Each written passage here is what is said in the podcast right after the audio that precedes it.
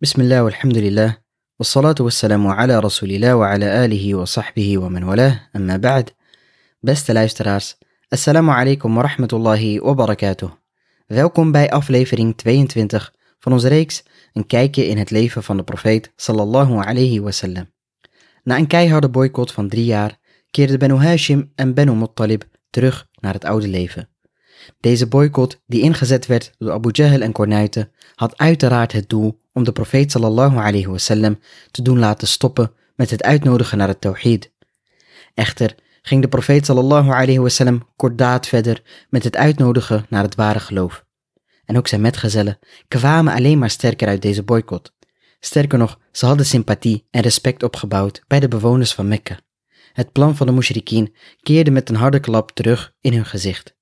Uiteraard was dit medeleven maar voor korte duur en zette men zich weer af tegen het ware geloof. Want nadat de profeet sallallahu alayhi wasallam zijn da'wa weer voortzette, ging een groepje van Quraysh weer richting Abu Talib, de oom van de profeet sallallahu alayhi wasallam, om hun beklag te doen. Zij eisten uiteraard dat de profeet zou stoppen, want zij hadden de boycott gestopt en men was weer teruggekeerd naar het oude leven.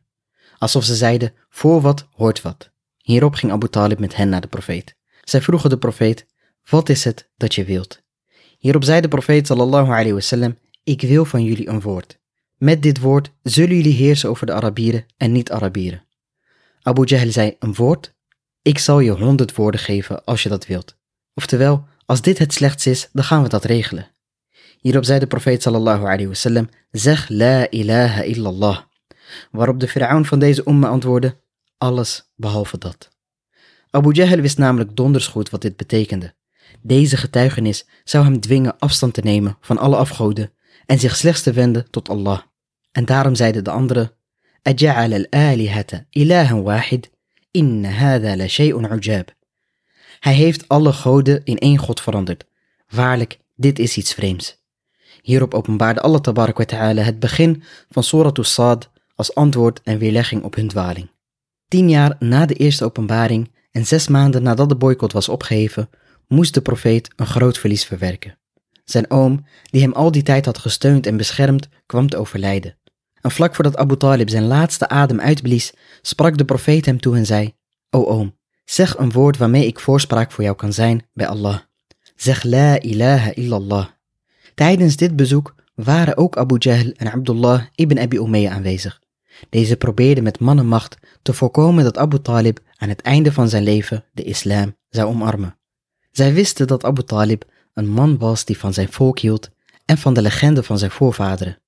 Dus zeiden zij, ja Abu Talib, wens jij de religie van Abdul Muttalib te verlaten? En dit getouwtrek bleef doorgaan. De profeet aan de ene kant, die zijn oom uitnodigde naar de islam, en Abu Jahl en Abdullah ibn Abi Umayyah, die hem herinnerden aan het geloof van hun voorvaderen. Met als resultaat dat Abu Talib stierf op de religie van Abdul Muttalib, oftewel een shirk. De profeet sallallahu alayhi wasallam zei daarna, ik zal vergiffenis voor je vragen, tenzij Allah mij dat verbiedt. Waarop Allah tabarak wa ta'ala openbaarde, ما كان للنبي والذين آمنوا أن يستغفروا للمشركين ولو كانوا أولي قربى من بعد ما تبين لهم أنهم أصحاب الجحيم.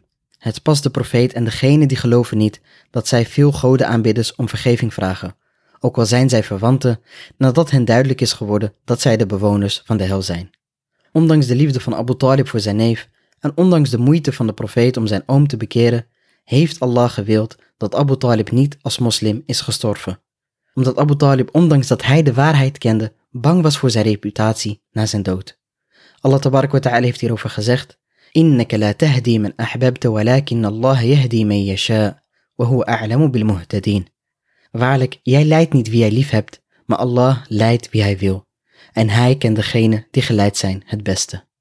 En als we dan beseffen dat nota bene Abdullah ibn Abi Umayyah, degene die Abu Talib op zijn sterfbed terugriep naar de shirk, moslim is geworden, dan weten we dat het daadwerkelijk alleen Allah is die weet wie de leiding verdient en wie niet. En nadat de profeet zijn grote steun binnen Quraysh verloor, zijn oom, die hem in voor- en tegenspoed beschermde, verloor hij ook zijn steunpilaar binnenshuis.